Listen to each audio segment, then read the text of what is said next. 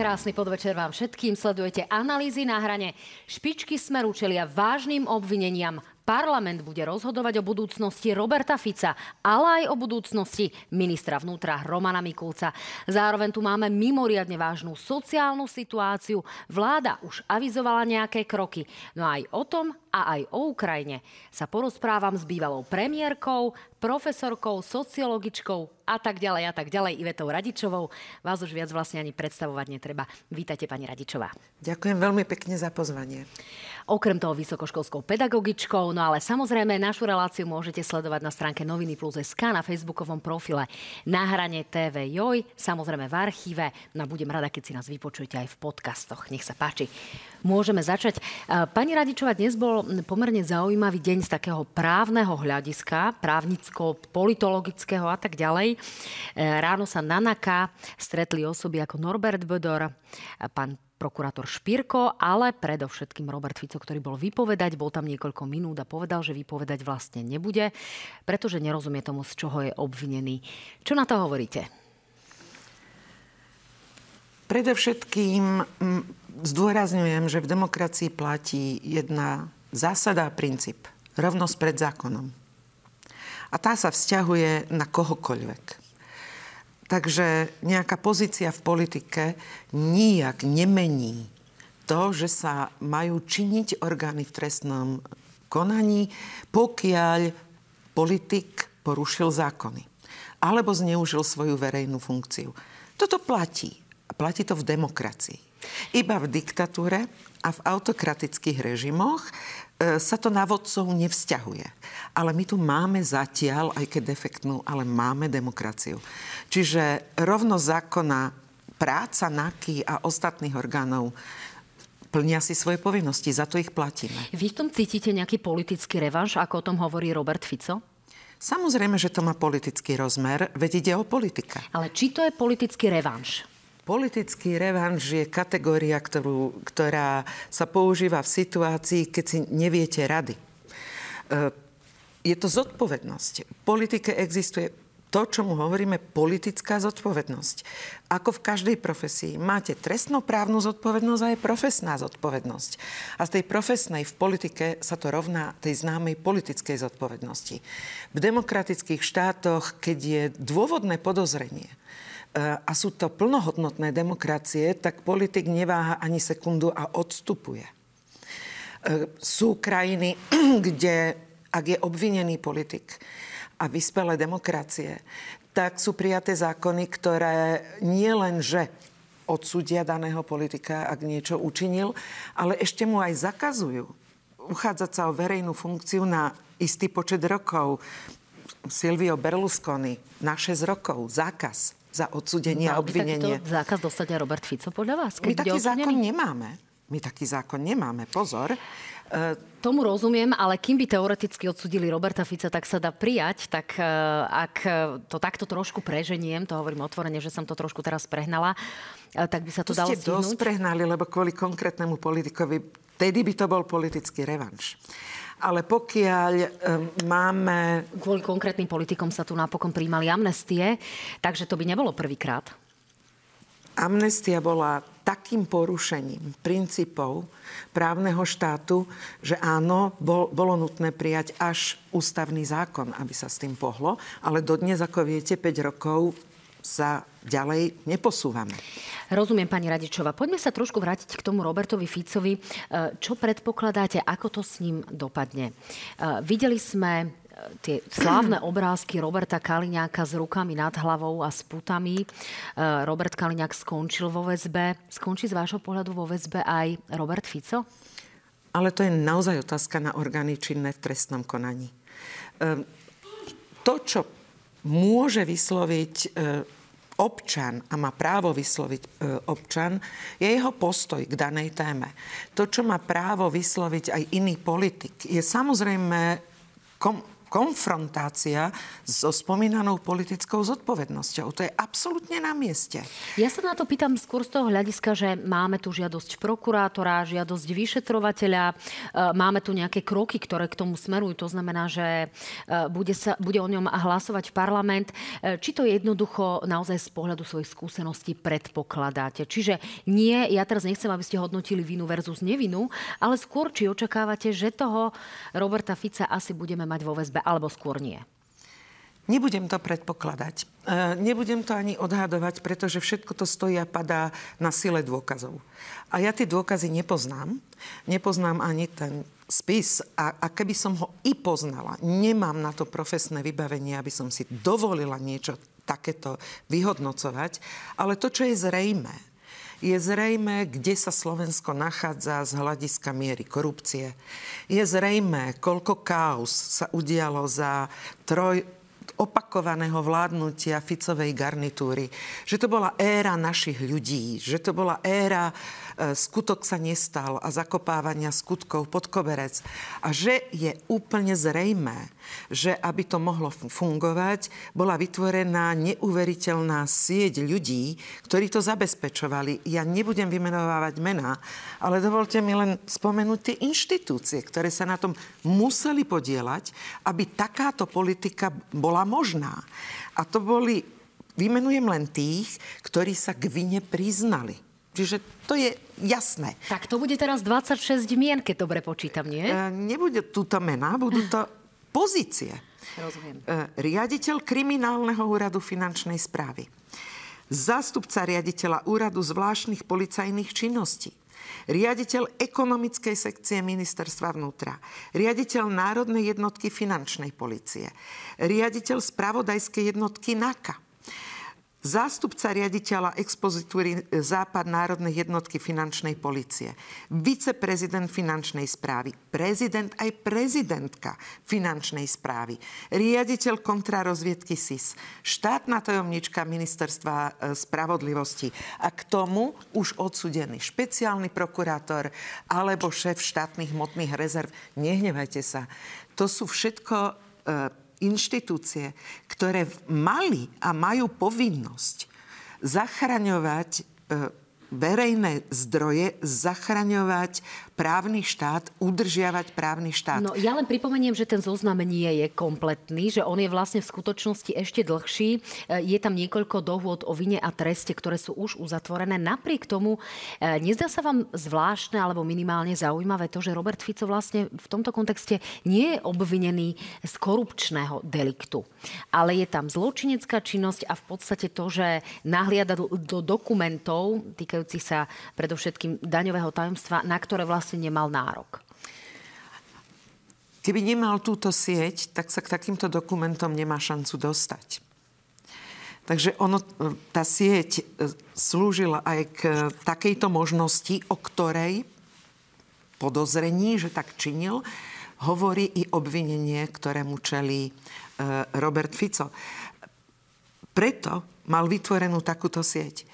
A Spomínali ste, že sú tam nejakí ďalší, ktorí uzatvárajú dohody, ja som zámerne nespomenula takýchto, aby nebolo spochybniteľné e, cez tú zvláštnu, e, úplne umelú a nepravdivú, nepravdivú konštrukciu o nejakých kajúcnikoch, ktorých tam mučia a potom rozprávajú to, čo by nemali rozprávať.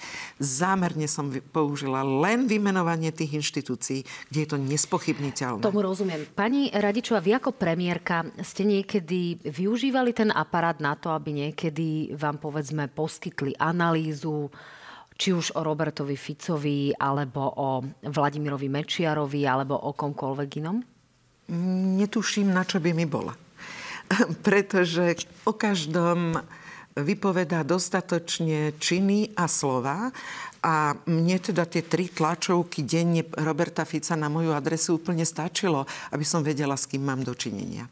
To znamená, nepotrebovali ste to tak povediať využívať v politickom boji, je to tak? Nemám o tom vedomosť, že by som kedykoľvek v politickom boji používala takéto zbranie. A vy ste boli A to totiž vlády... nemá byť e, súčasť politického boja. Tomu rozumiem. Vy ste boli predsedničkou vlády v podstate dva roky. A keď je niekto predsedom vlády 12 rokov, e, z toho vnútorného hľadiska, takého že ľudského ma to zaujíma, nie je to tak, že máte potom sklon naozaj vedieť o všetkom a využiť to a viete, že máte možnosť sa to dozvedieť, aj keď to nie je v súlade so zákonom a pokúša vás to jednoducho využiť? Nie, nie je to aj o tom, keď ste tak dlho vo funkcii? Premýšľam, aké väčšie riziko tam je pri takomto dlhom období a ja si myslím, že oveľa väčšie riziko je skleník. E, alebo sa tomu hovorí tie tmavé sklá, cez ktoré prestanete vnímať realitu. Som presvedčená, že Robertovi Ficovi sa stala strata kontaktu s realitou a s reálnym životom a s tým, čo ešte smie a čo už je naozaj za hranicou. To sa vám v politika, niektorým politikom môže stať, ak sa uzavriete do spektra alebo do osídiel tých svojich ľudí. Všimnite si, že preňho e, rovná sa moc, pozícia pre mojich, našich, čítaj, našich ľudí. Všímajte, nie tí ostatní, tí sú nepriatelia. Všímajte si, ako stotožnil svoju osobu s celou politickou stranou. Veď tu nikto nevzniesol obvinenie na zákaz strany Smer SD. Strana Smer SD má poslancov v parlamente, strana Smer SD normálne existuje, je to normálna opozičná strana, má obvineného predsedu a podpredsedu, ale nie je to, pardon, ani prvý, ani posledný raz, bohužiaľ v histórii, alebo našťastie, lebo demokracia má páky aby bránila politikovi zneužívať svoju moc. No, keď sa rozprávame o tom, čo je alebo nie je adekvátne, tak vás poprosím o komentár na následujúce slová a vyjadrenia Roberta Fica. Tým vretom, najväčším, aký v Európskej únii kedy vznikol, v histórii je dnes Slovensko s týmito gaunermi, ktorí stoja na čele tejto vlády. Pripúšťam situáciu, že líder najsilnejšej parlamentnej opozičnej strany strávi rok vo väzbe. Slováko vred, Slováko Gaunery a podobne. E, Robert Fico tak trošku v tomto okamihu vyváža do zahraničia, pretože píše európskym predstaviteľom listy o tom, ako sa teda e, na Slovensku máme v súvislosti práve s jeho obvineniami. Ako to vnímate a ako vnímate aj tie reakcie, ktoré na to prišli? Ja veľmi vítam, že oslovil Európsku úniu a dúfam, že inštitúcie, ktoré sa venujú vyšetrovaniu takýchto kauz, sem prídu. To by bolo úžasné. Pretože mnohé tieto hlučné, nevychované výpady e, by určite stíchli veľmi rýchlo, keby sa do vyšetrovania pustili inštitúcie, ktoré sú na to oprávnené od napríklad Európskej prokurátorky cez Europol až po všetky inštitúcie, ktoré e, vyhodnocujú e, právny štát. Nech prídu. Vítam to. Veľmi dobrá, dobrý nápad. Uh, tak uvidíme, počkáme si na to. Ešte posledná otázka k tejto téme. Uh, zatiaľ sa také najreálnejšie zdajú v podstate tri scenáre. Že Robert Fico bude uh, obvinený, bude odsúdený, že Robert Fico bude teda odsúdený, ale bude na slobode. A napokon, že Robert Fico bude úplne zbavený viny a že jednoducho sa môže vrátiť posilnený. Čo by sa v tom prípade stalo? Áno, sú možné viaceré scenáre, samozrejme. E, predovšetkým zareagujem na to, čo už všetko Slovensko bolo. E, Slovensko za Mečiara bola čierna diera, potom bolo Slovensko mafiánsky štát, teraz sa dozvedáme, že je to vred na právnom štáte. Určite je to výzva a znovu to zdôrazním, že sa inštitúcie Európskej únie budú tejto téme intenzívne venovať a napokon každý rok dostávame o správu o stave právneho štátu. Pokiaľ čokoľvek v tej procedúre bude porušené, tak si môžeme byť istí, že to bude pod drobnohľadom a to je dobrá správa. To je dobrá správa. A pokiaľ dôkazy nie sú dostačujúce, a vznikne ten scenár oslobodenia, tak to bude znamenať e, veľmi vážne politické zemetrasenia na v spoločnosti v Slovenskej republike. Veľmi vážne. Čo to znamená? Znamená to, že v prípade, že by sa vrátil posilnený Robert Fico, sa tu nastaví nejaká iná paradigma, ako tu máme momentálne v súvislosti povedzme s očistou právneho štátu? Očakávam paradigmu politického revanšu. Tak to hovorí o všetkom. Poďme na chvíľku ešte k Romanovi Mikulcovi. Na kratučko jednu, dve otázky. E, parlament ho bude po šiestýkrát odvolávať. Vy sama ste boli ale predstaviteľkou, ktorá sa prvá postavila Romanovi Mikulcovi v minulosti ešte v čase, keď bol vo vojenskom správodajstve. Ako vnímate jeho ako politika po tých v podstate bezmála desiatich rokoch od vášho rozhodnutia a potom, čo vidíme, akým spôsobom funguje, akým spôsobom úraduje? Hodnotiť e, ministra vnútra, budem úprimná, tak ako sa mi e, nechcelo príliš veľa venovať času Robertovi Ficovi, lebo za to nestojí. Lebo za to nestojí. A nemá to ani hĺbší zmysel. Nech už konajú orgány e, činné v trestnom konaní, tak pri ministrovi vnútra uvedome si, že má na starosti celú verejnú správu a uvedomme si, že má na starosti okrem zložiek policajných eh, aj, a čo je veľmi podstatné, to, akým spôsobom zvláda kritické a krízové situácie, ktoré v spoločnosti vznikajú a tých je viac ako dosť.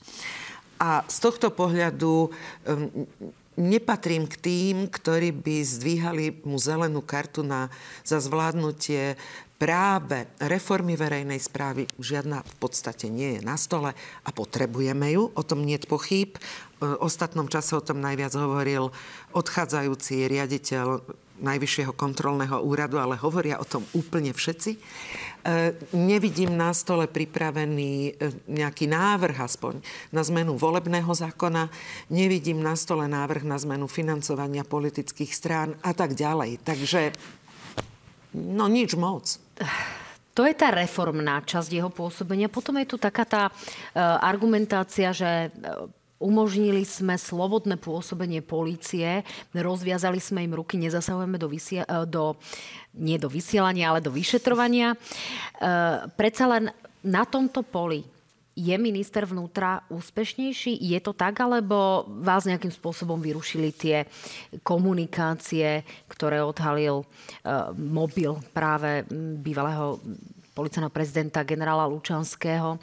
S touto informáciou prišiel týždenník plus 7 dní, kde sa teda objavujú informácie o tom, že mohol mať snahu mať informácie o rôznych kauzách nad rámec toho, na čo má nárok. Pokiaľ to urobil, tak sa na ňo vzťahujú úplne rovnaké paragrafy ako na Roberta Fica. To treba povedať veľmi priamo. Um, takže pokiaľ sa mu to dokáže, tak platí to isté. A e, tá druhá poznámka je možno oveľa dôležitejšia. Vojna v policii, vojna v prokuratúre pred našimi očami, ktorá e, nemohla nebyť, pretože za 12 rokov boli mnohé posty obsadené našimi ľuďmi to, čo sa dialo medzi NAKou, vyšetrovateľmi, inšpekciou e, policajnou, to je otvorený súboj o podobu práce našej policie.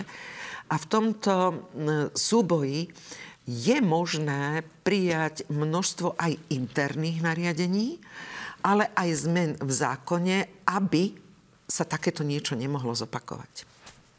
A to tu, a to tu nie je. No. A to tu nie je. To sa asi nezvládlo, teda ako vnímam tie vaše slova. Pani Radičová, poďme teraz k tým sociálnym témam, ktorým sa vy dlhodobo venujete. Ako sme si spomínali teda pred e, reláciou, že si vás ešte pamätám, keď ste nastupovali na ministerstvo práce, ako sme vás prvýkrát zažili na prvej tlačovej konferencii. No, televízia JOJ v relácii na hrane vo štvrtok večer zverejnila prieskum, ktorý sa týka zásahu zdražovania do rodinných rozpočtov. Tie čísla sú pomerne dramatické. Dvaja ľudia z troch hovoria, že ten zásah je v podstate v stovkách eur. My to o chvíľočku uvidíme. Mm-hmm. Približne Tretina ľudí hovorí o tom, že tie náklady majú od 51 do 100 eur a až skoro 35% hovorí o tom, že majú náklady od 101 do 250 eur. To sa rozprávame len v súvislosti so zvýšenými cenami. Je to dramatické, alebo to takto dramaticky vidím iba ja?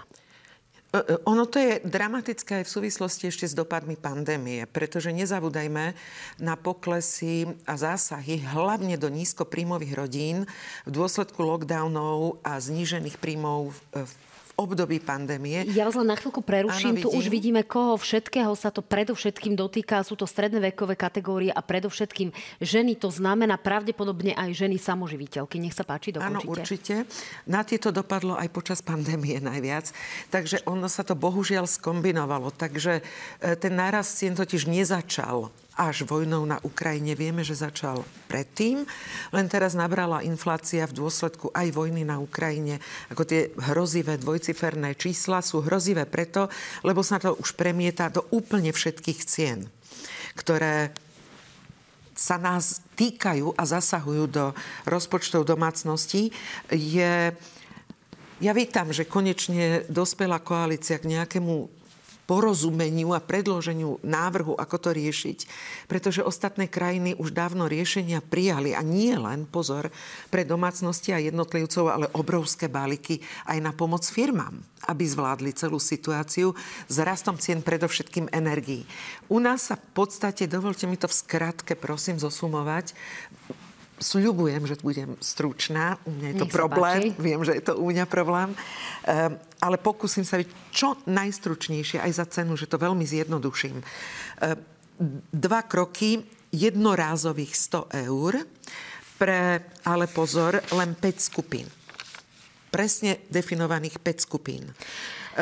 Ja Doma... mám krátky návrh. Vypočujeme si Igora Matoviča s krátkým vstupom, Dobre, aby nám to skúsme. povedal a budeme to konkrétne Ale adresne ho opraviť, potom... keď to nepovie presne. Ja predpokladám, Lebo že ho určite budete Na tabuli ešte aj zle súčty. Takže ja predpokladám, že to. určite ho budete opravovať. Nech sa páči. Na dieťa nepracujúceho rodiča 100 eur, 40 cash, 60 služby deťom a keď pracuje rodič do 15 rokov dieťaťa, tak plus ďalších 100 eur. Inak povedané po tomto návrhu, rodičia detí do skončenia vysokej školy budú platiť nižšie dane z príjmu fyzických osôb, ako budú platiť slobodní. Musíte nájsť aj trvalé príjmy na 1,3 miliardy eur. Skladá sa to z jednej strany z úspory, chceme naozaj, že aby štát e, menej míňal a tie firmy, ktoré pôsobia na regulovanom trhu, to znamená, že nemajú dokonalú konkurenciu a tie by mohli zo svojich e, vysokých ziskov prispäť trošku viac. Čiže, pani Radičová, čo tam nesedí? Dobre, e, najprv jedna stručná veta. Keď dostávate plat od firmy alebo sa, sam, e, sama ako živnostnička, z hrubého platu najprv zaplatíte sociálne zdravotné odvody. Áno? Áno. Potom sa zo základu dane odpočíta mesačne nezdaniteľná suma. Každému. To je zadefinovaná. A z výsledku sa potom vypočíta daň, ktorá sa zníži o daňový bonus. Aby sme rozumeli, o čom hovoríme. A zníži sa o daňový e, bonus vtedy, ak ste poprvé pracujúca, čiže len daňový bonus máte len keď pracujete. A pozor, keď váš príjem minimálne mesačne je polovica minimálnej mzdy. V súčasnosti teda hovoríme o 323 eurách. Len vtedy vám vzniká nárok na to zvýšenie, o ktorom pán Matovič hovorí. Čiže celej skupine ľudí, ktorí, e, alebo rodičov, ktorí majú deti, ale nepracujú, respekt sú nezamestnaní, respektíve nemajú e, príjem, ktorý bol aspoň na spomínanej úrovni, toto zvýšenie o daňový bonus nenastane tí vypadávajú z tejto schémy. No tu by sme si ale mohli povedať, že veď v poriadku, keď ja pracujem a snažím sa, prečo by som ja nemala mať nejakú výhodu ako daňový bonus? Môžete byť totiž doma s malým dieťaťom, že? A e, predtým ste nemali odpracovanú podmienku na to, aby ste získali nárok na matersku a, a tak ďalej. Rozumiem. Je to taká veľká skupina ľudí, ktorá sa nedá, povedzme, riešiť individuálne, alebo že sú to špecifické prípady, ktorým by sa to potom nejakým spôsobom riešilo, alebo je to naozaj veľká skupina, voči ktorej je to, povedzme, neférové? V každom prípade, aj keby bola minimálna, je to neférové, pretože e, sú situácie, v ktorých nemáte možnosť objektívne si ten príjem zabezpečiť a sú také situácie a v tom prípade je to voči vám naozaj ako nefér. Ale pozor, to, čo, s čím prichádza máme dva balíky, s ktorými sa prichádza. Jednorazových 100 eur, znovu zopakujem, to je pre 5 skupín. Vybraných 5 skupín. Domácnosti v hmotnej núdzi, jedna skupina. Ďalej rodiny s deťmi, ktoré poberajú prídavky na dieťa. Ďalej seniory nad, dva, nad 62 rokov, ale pozor, iba tí, ktorým nevznikol nárok na dôchodok. Áno. A ďalej asistenti zdravotne ťažko postihnutých a poslednou skupinou sú profesionálni rodičia alebo náhradní rodičia. Tým, tí dostanú spomínaných 100 eur. Tu naozaj má pani prezidentka nielen ona, mnohí ekonómovia, aj experti, vrátane teda mojej maličkosti, vážne otázniky, že tam vypadlo množstvo ohrozených sociálnych skupín, ktorí vôbec nijak nebudú um, mať šancu aspoň na tých 100 jednorazových eur. Tu vás preruším. Tu ale hovorí Igor Matovič o tom, veď dôchodcom sme dali, jednak im dáme teda ten skorší 13. dôchodok, ale dali sme im aj 200 alebo 300 eur za očkovanie, čo malo teda slúžiť predovšetkým na to, aby jednoducho sa sanovali zvýšené ceny energii. Toto vás asi nepresvedčilo. No dobre, tak tam sú zase tí nezaočkovaní, ktorý, ktorých sa to netýka. A posunutie valorizácie, to sú peniaze, ktoré by dostali o niekoľko mesiacov neskôr. To im nezvyšuje. Čiže ako kto dôchodok. je ten, kto stráda a zaslúžil by si to? No, Predovšetkým tu máme celú skupinu ľudí, ktorí sú v chudobe, to je 660 tisíc ľudí, doslova v chudobe.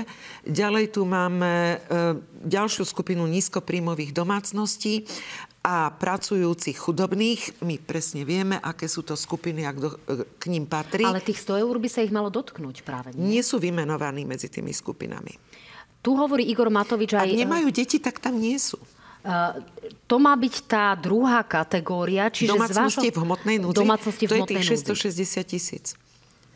Ale kde sú tí nad? Tou hranicou. Rozumiem. Čiže e, tí, ktorí naozaj majú veľmi málo peňazí, ale zároveň ešte nie sú na tom tak zle, že by tak. boli v hmotnej núdzi. to znamená, do, pod tú hranicu. Hovoríme asi o rôznych pokladníčkach, hovoríme o poštárkach, možno teraz naozaj množstve skúsim profesí, to takto. Množstve profesí, ktoré e, robia naozaj za veľmi, veľmi nízke mzdy. E, hovoríme o celom rade profesí. Ale to je vyčíslené presne podľa skupín, aj kto spadá do nízkopríjmových domácností, aj v prepočte v príjme na hlavu.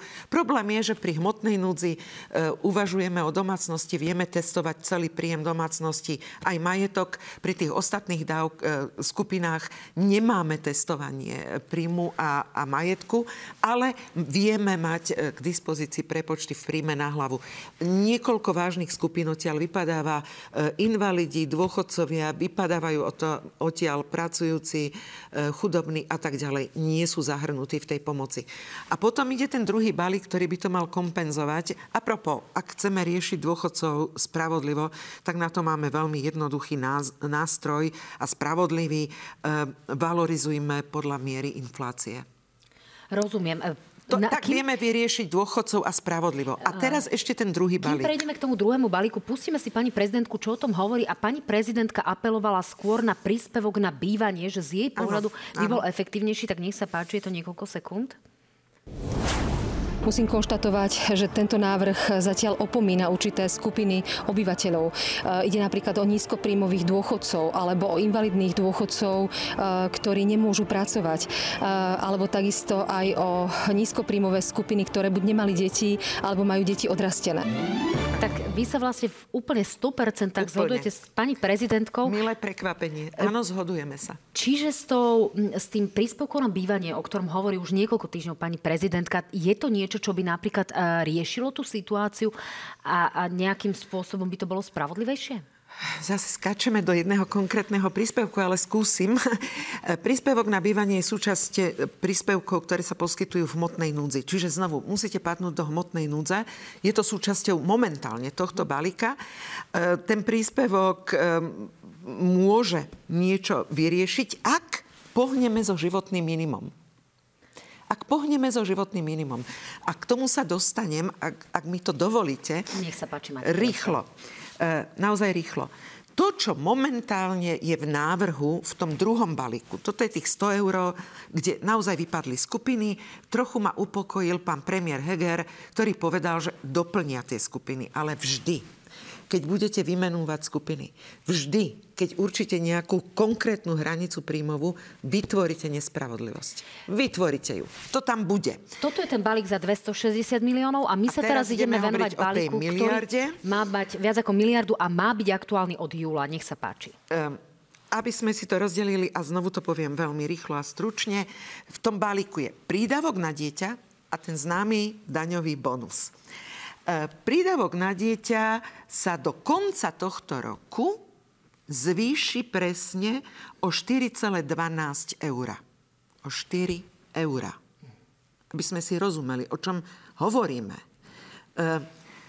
daňový bonus pre tých pracujúcich, ktorí zarobili aspoň tú polovicu minimálnej mzdy, sa do konca roka zvýši pre e, tých, ktorí majú dieťa do 6 rokov, ja to budem zaokruhlovať, dobre? O 23 eur, od 6 do 15, o 26 eur a od nad 15 o 16 eur. Toto reálne uvidia rodiny do konca roka. Čiže žiadnych 200 eur. E, toto uvidia do konca roka. Pozor, pán Matovič nikdy nepovedal, že zvyšuje o 200 eur, ale na, ale na konci snaženia eur? niekde pre niektorých možno bude 200 eur. A teraz to dovysvetlím. To, čo má nastúpiť od januára 2023, bude znamenať, že k tým prídavkom na deti v tomto roku zvýšených o tie 4 eurá sa pridajú ešte 10 eur nič viac. Čiže suma sumárum sa prídavky zvýšia tento a budúci rok až v budúcom roku o 14 eur. Aby sme vedeli, o akých sumách rozprávame. Pre tým, ktorých vznikne nárok na daňový bonus, tak sa v tom roku 23 e,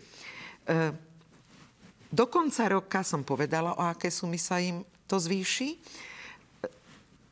Do ja, od januára 23 suma sumárum pre tých, ktorí majú dieťa nad 15 rokov o 40 eur, o tých, ktorí majú dieťa do 15, e, od tých mladších do 15 rokov e, sa tá suma bude zvyšovať pre 6 až 15 o 70 eur, pre tých um, najmladších o 66 eur.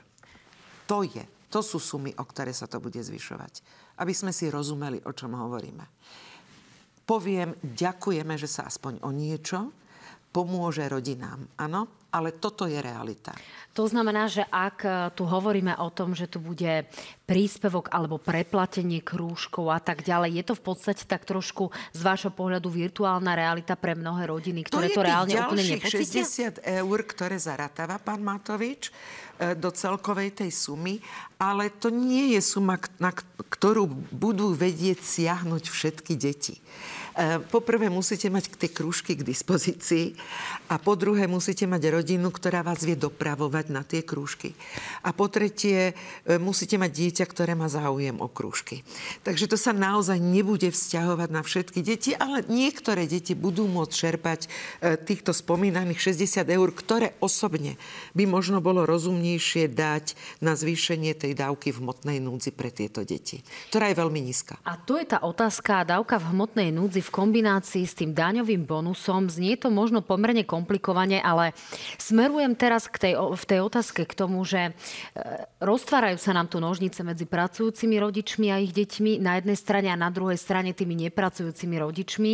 Tam bude rozdiel podľa toho, čo hovoril Igor Matovič, až tých približne 100 eur. Aká bude tá realita a tá prax? Ako to vidíte? Um, myslím si, že celý problém sa odvíja od dvoch vecí. A systémovo by sme, ja to hovorím skromne ako návrh. Návrh. Vláda má právo sa rozhodnúť tak, ako sa rozhodne a to, čo zavedie, len upozorňujem v dobrom, aby nevzniklo očakávanie. Aj som dokonca čítala od nejakých komentátorov, že fajn, že v tom budúcom roku mám dve deti, mi pribudne 400 eur, no nepribudne, pozor. Hej? To, to nie, ne, nevzbudzujme tieto očakávania, tak to nebude. Ale to, čo je e, podstatné a čo sa udialo, a ja, ja to pripomeniem, že odvíjajú sa čisté príjmy primárne od dvoch situácií alebo od dvoch veličín. pre tých nízkopríjmových od životného minima. A životné minimum sa u nás valorizuje buď podľa indexu zvyšovania cien pre nízkopríjmové domácnosti, alebo od zvyšovania priemerného príjmu, ale podľa toho, ktorý, je, ktorý ten index je nižší. No, Poďme nižší. to trošku zjednodušiť, pani Radičová, navrhujem, lebo tuto už by nám ľudia Nie, naozaj mohli to... odísť. Musím, tak trošku úsmev, ľudia, ja vám chcem vysvetliť. Hovorím. Nie, ja im, ja im, oni tomu rozumejú. Ak e, názorne, ak teraz je inflácia 10%, ak by sa životné minimum zvyšovalo podľa inflácie, tak sa zvýši o 10% Ale ono sa podľa toho nezvyšuje, ale podľa toho, okoľko narastli e, priemerné mzdy, čiže o, o veľa menej, teda tí chudobní suma sumárum schudobnejú o 5% v porovnaní s predchádzajúcim obdobím. Takto to viem zjednodušiť. Čiže riešenie je v zmene nastavenia a indexácie životného minima. A riešenie je to aj preto, lebo na to nadvezujú desiatky ďalších prídavkov, príspevkov, podpor, e, a ďalších výpočtov, ešte aj vrátane exekúcií a podobne. Mám ich tu v tabulkách, to sú celé desiatky, ktoré by nás veľmi rýchlo zvýšili čistý príjem práve v tých najohrozenejších rodinách zmenou jedného paragrafu v zákone. No, e, má sa nám e, zvyšovať životné minimum, ale napriek tomu z toho, čo od vás počúvam, vyplýva z toho, že tá súčasná reforma je nastavená zle? To, ja by som to nevolala reformou, prosím. Reforma je, keď zmeníte práve systémové nastavenia a parametre. To je reforma. Pokiaľ vytvárate zvýšenie existujúcich dávok, daňový bonus vznikol za druhej Zurindovej vlády niečo o tom viem. Skromne poviem, že som spoluautorka, neskromne, že som ho predkladala e, e, ako koncept vtedajšiemu ministrovi. E, to sú existujúce systémové riešenia. Reforma by bola vtedy, keby sme povedali a dosť, nebude rôznej výšky daňový bonus, ktorý je pre deti mladšie a deti nad 15 rokov. Keď má dieťa 15 rokov a jeden deň, prečo má má zrazu nižšie nároky. Pozor, to, to nevzniklo za našej éry. E, to vzniklo ako kompenzácia, keď zrušili obedy zadarmo tak zvýšili e, týmto deťom na základnej škole to kompenzovali zvýšeným daňovým bonusom. Otvorili sa nožnice medzi daňovým bonusom podľa, podľa veku. Musím to povedať, lebo je to realita. Rozumiem. Čiže e, toto by sa asi nepačilo Igorovi Matovičovi, keď si teraz vypočuje, že teda toto nepovažujete za reformu a asi sa mu nebude páčiť ani to, e, keď budete komentovať to, odkiaľ chce tie peniaze zobrať. Má to byť 100 podnikov, monopoly, oligopoly, podniky, ktoré majú tak povediac oveľa jednoduchšie podnikanie z pohľadu Igora Matoviča. Je alebo nie je toto dobré riešenie? Ehm, dobrá je, ja s láskou hovorím zmrzlina alebo čokoláda. Ehm, riešenia sú spravodlivé alebo diskriminačné, nespravodlivé. Teda ak, znovu zopakujem, navrhujeme a vítam to, pomoc 100 eur aspoň jednorázovú, pričom tvrdím, že, je ne, že má byť opakovaná a adresná. A vypadnú mi odtiaľ ohrozené skupiny, tak to nie je správne riešenie. Ak navrhujem zvyšovanie prídavkov na deti a daňového bonusu, rozdiel e, vo výškach, ktoré opäť rozdeľujú podľa veku a ešte tie nožnice aj otvárajú, tak to nie je dobré riešenie a nie je to reforma.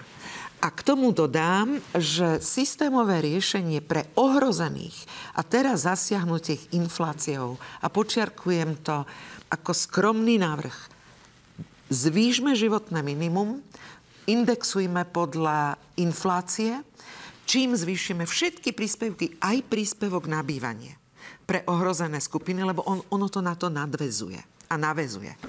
A druhá vec, konečne Fico z, z, zamordoval na dlhé roky, nezvyšoval nezdaniteľnú sumu. Odpočet z daní. Úplne zastavil, stabilizoval. Čiže roky e, sa platilo na daniach viac. A to e, Tá nezdaniteľná čiastka narastla za ostatných 12 rokov o 18% príjmy o 41% čiže všetci sme platili viac. Ak znovu urobím reformu a zmením parametre nastavenia nezdaniteľnej časti dane, významne sa tým zvýšia čisté príjmy všetkých domácností a spravodlivo podľa toho, koľko zarábajú. No tak snáď nás bude dnes ministerstvo financí sledovať a počúvať. Poďme ale k tomu, kto to nepodporuje, to je strana SAS. Je to tá istá Saska, ktorá e, tak trošku zabila posledný klinec do rakvy radičovej vlády? Alebo sa zmenili a teraz by ste s nimi boli ochotná súhlasiť? Dám bokom geopolitické statusy a vyjadrenia, lebo tam je to veľmi problematické, ale e, z hľadiska a objektívne vyhodnotenie návrhu, čo sa týka prídavkov na deti a daňového bonusu, má SAS pravdu. Tak, to bolo jasné a stručné. Poďme na záver na naozaj niekoľko minút na Ukrajinu. Očakávate, že ten vývoj bude katastrofický aj z pohľadu toho, čo máme čakať možno aj na východnom Slovensku, na Ukrajine. Na východnom Slovensku hovorím preto, lebo asi nás tam nečaká nejaký e, rozvoj, nejaký príchod firiem, keď na tej Ukrajine to vyzerá tak, ako je. Mm. Trochu som e, opomenula vašu otázku o tom zdaňovaní tých monopolov a podobne. Ospravedlňujem sa, nebolo to zámerne. Tak to e, doplňme a poďme na tú e, Ukrajinu. Áno, aby to nebolo, ako sa vyhýbam odpovedi. Ale veď my už sme zaviedli špeciálny odvod pre regulované odvetvia Navyše sme sa zaviazali energetickým e, firmám, že sa im nebudú zvyšovať dane a oni nebudú zvyšovať ceny a tak ďalej. Ja neviem, kde chce nabrať také ziskové firmy, ktoré by, čo ja viem, operátori sú štyria, e, banky, 5 bank tvorí 90%. Nemyslím si, že z, tejto, z týchto peňazí, napok- mnohé firmy mi to dokonca ohrozilo, um, ktoré musia uh, investovať a nadviažem na to na tú Ukrajinu uh, práve do nových technológií na diverzifikáciu energetických zdrojov. Zaplatíme to my, pani Radičová? Sekunda. My to už platíme v tých vyšších cenách. Veď štátny rozpočet má vďaka tomu vyššie príjmy z DPH e, a zo spotreby. Čiže nech sa to fakt platí z týchto, z týchto zdrojov. A tie ostatné zdroje, e, ktoré e, rozšafne treba, no tak urobme tú daňovo-odvodovú reformu. Naozaj ju urobme tak, aby to prinašalo rozumné zdroje. No a čo sa týka Ukrajiny, to je, to je, juj, to je tak desivý príbeh, že človek hľadá slova. Hrozivá agresia, to, čo sa deje voči civilistom, ženám, deťom, e, porušuje nielen medzinárodné dohody, to je trápna veta. Elementárnu ľudskosť, morálku, je to zverstvo. Má to podobu konvenčnej vojny zo stredoveku, obliehanie a vyhľadovanie civilného obyvateľstva. Je, je, e, je to hrôza vojny, ktorú asi v 21. storočí sme nepredpokladali, mysliaci, že na základoch demokracie podpísané dohody medzi štátmi vrátane Ruskej federácie budú platiť. Že ženevské dohovory budú platiť. Ako vidíme, všetko je car papiera. Zdá sa, že nič neplatí. Napriek tomu my máme možnosť začať diverzifikovať, začať rýchlejšie diverzifikovať trasy aj zdroje. E, nie sme ale v pásci, keď na jednej strane naozaj sme mimoriadne závislí a na druhej strane, ak by sme chceli tie trasy a zdroje nejako diverzifikovať, stále tu máme krajiny ako Katar, Saudská Arábia a podobne, kde tá úroveň demokracie naozaj nie je taká, ako by si západný svet želal. Čiže e, je to len vyberanie a možnosť zlého a veľmi zlého riešenia? Opäť budem objektívna, lebo existuje istá kontinuita vo vládach od e, plynovej krízy 2009 na ktorú sa reagovalo tým, čo vláda urobiť mala a vlády to urobili. E, diverzifikovali sme trate na energie. Všetky v úvodzovkách rúry smerom juh-sever sú postavené, konečne aj do Polska, to teda trvalo. E, tá do Maďarska tu sme stihli za pár mesiacov, do Polska dohoda podpísaná v roku páne 2010-11, e, následne definitívne 2013, trvalo to dlhšie, ale e, všetky predpoklady na diverzifikáciu tých zdrojov zo strany vlády sú urobené. Jeden príklad za všetky. Slovnaft vypracoval, obchodný riaditeľ Slovnaftu to predkladal, za mojej vlády, za našej vlády, e, stratégiu prechodu Slovnaftu na, z tej ťažkej ropy na... Ropu Brent. Áno, správne. Zostala v šuflíku. Zostala v šuflíku. Vôbec Takže sa to uplatňujme to, čo neuskutočnilo. máme naplánované, čo máme na papieri a buďme v tom rýchlejší. Rozumiem tomu správne? Sme schopní byť rýchlejší, nie zo dňa na deň, prosím, to, to nie je možné. Hej? Ale sme schopní byť rýchlejší. Opäť poviem jeden príklad. E, Keď sa robil e, reverzný tok do Čiech, všetci kričali, že to sa nedá urobiť rýchlejšie ako za 3 roky. Bolo to obrazne za 3 dní, bolo to pár dní. Keď sme toto stávali s Maďarskom, prepojenie na juh, opäť 5-6 rokov, bolo to, myslím, ak si dobre pamätám, 6,5 mesiaca. E, Takže dajú sa urýchliť veci. Technológie na iné zdroje zlacnili o 85% Je možné prejsť na nové technológie. A keď sa ma pýtate na ned- nedemokratické zdroje plynu a takýchto energií, tak áno. Ale potom sú aj demokratické. E, To prepojenie na sever je predovšetkým dôležité na terminál v Litve, na e, norský plyn, e, rovnako na terminály, ktoré sú ako na juhu v Španielsku a v Áno, tam je Chorvátsku. problém s tými kapacitami, takže to je zatiaľ, to sa musí naozaj Ale my vyriešiť. sme postavili aj nové v, Gajaroch. Ot- Otvárala som nový zásobník. Stihli sme urobiť ako predpoklady. Nastavme kroky na aktuálne, čo vieme urobiť rýchlo a čo vieme urobiť strednodobo, lebo platí. A to bez ohľadu na vojnu. Bez ohľadu. Byť závislý od jedného dodávateľa znamená, že nemáte v podstate žiaden vplyv na cenu. Žiaden. Ani na to, kedy vám zatvorí kohútik. A máme tú skúsenosť za sebou. Takže na tri spôsoby.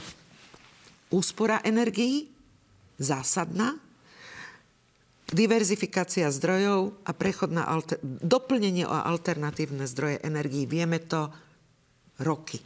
A k tomuto si na budúce veľmi radi zavoláme Richarda Sulika. Pani Radičová, ďakujem veľmi pekne, želám veľa akademických úspechov, lebo pokiaľ viem, tak do politiky sa rozhodne nechystáte.